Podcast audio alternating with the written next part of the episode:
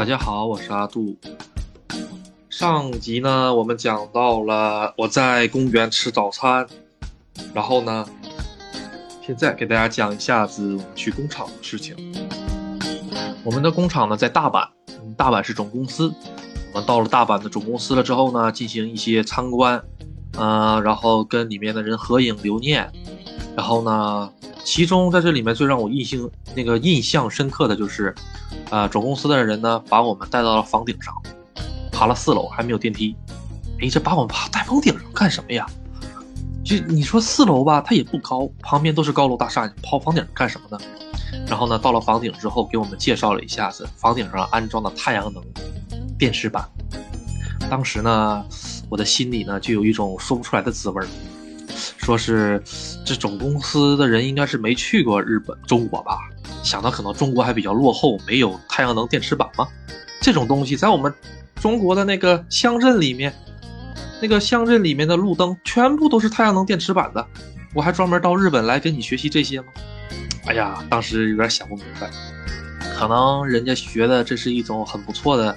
一种环保吧，嗯，当时我也没多想，算了，就这个样子吧。然后到了吃中午饭的时间，吃中午饭呢，就是在公司的食堂里面吃。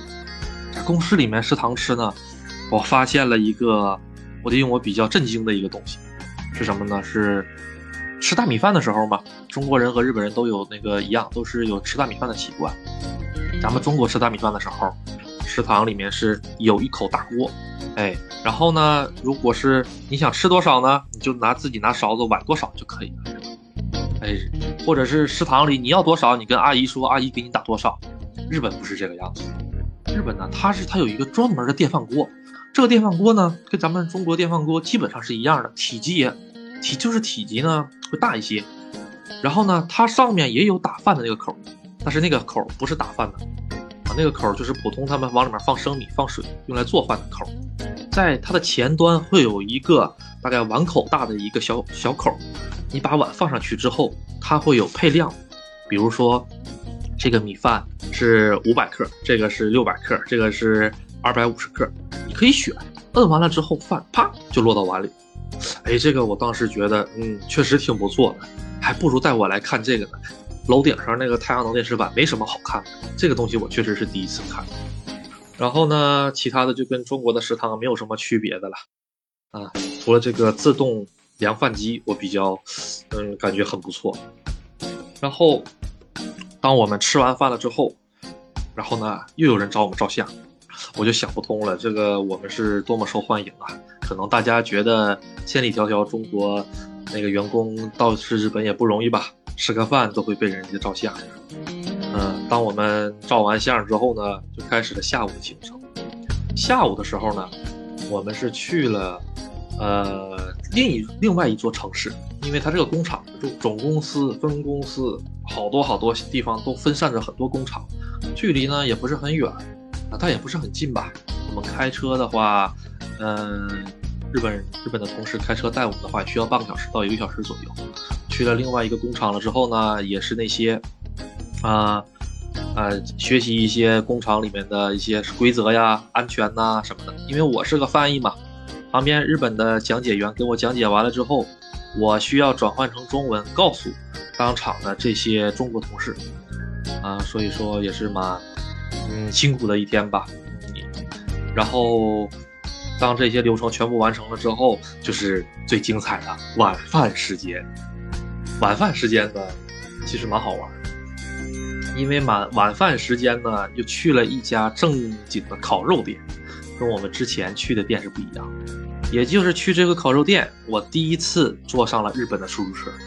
啊，日本的出租车啊，它这个门是自己开的，你不要去开这个门，因为你打不开。这个门呢，在司机的那个手刹旁边还有还有一个杆儿。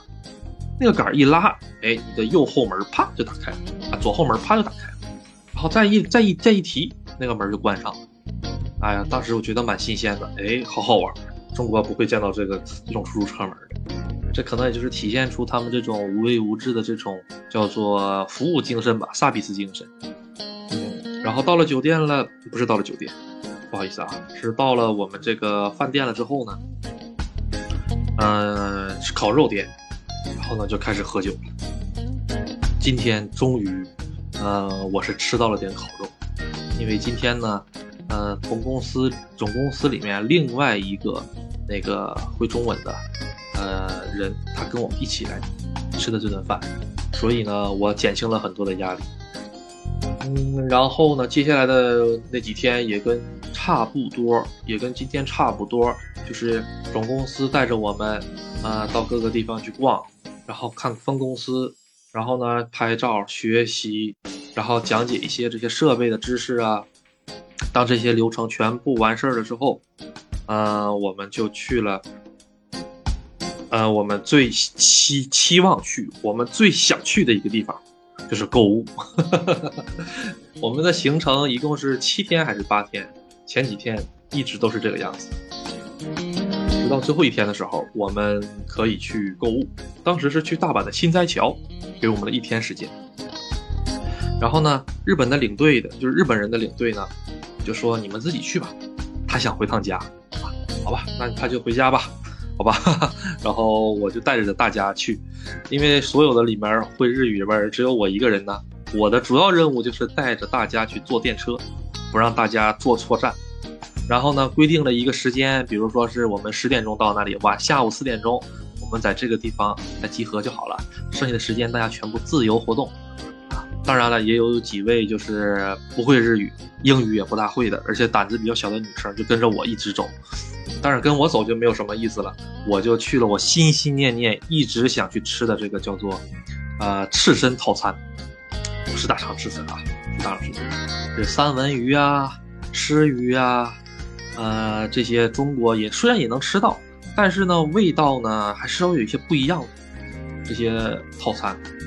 当了，当我第一次啊做到这个日本料理店，而且是我自己一个人的时候。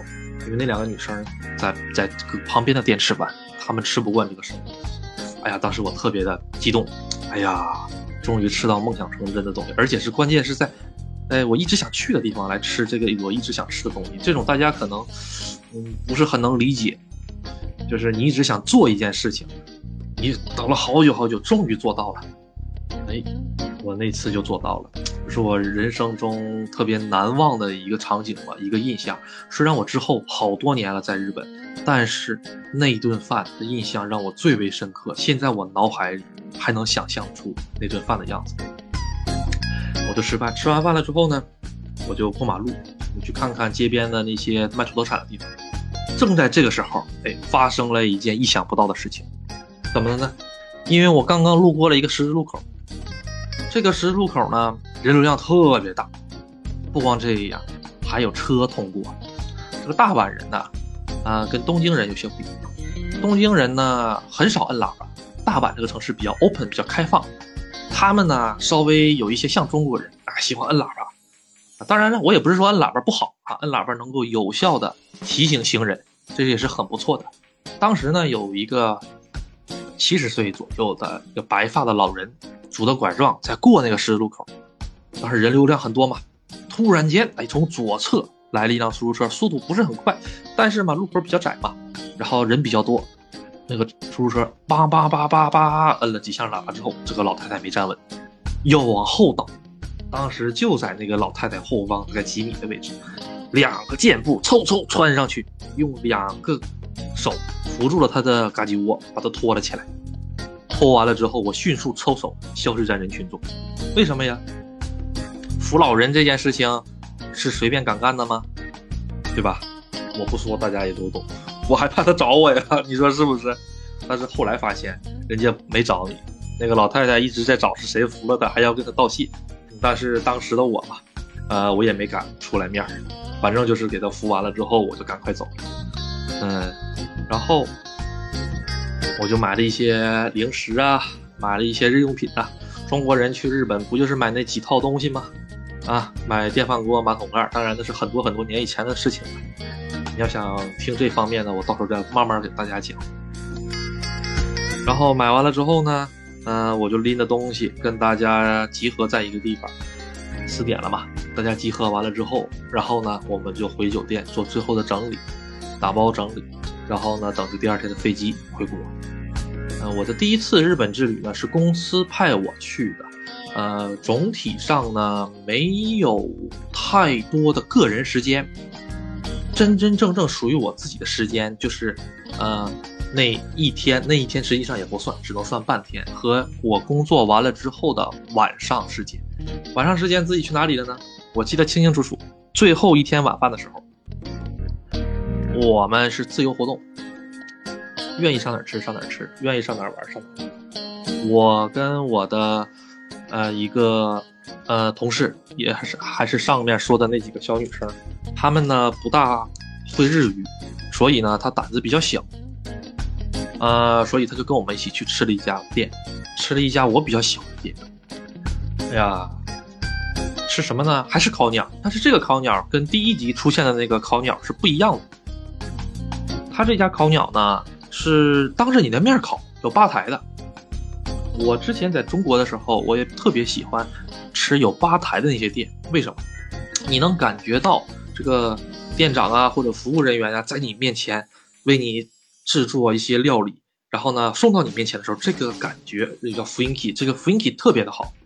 我可能人嗯，大家喜欢的不一样吧，有的人就比较尴尬。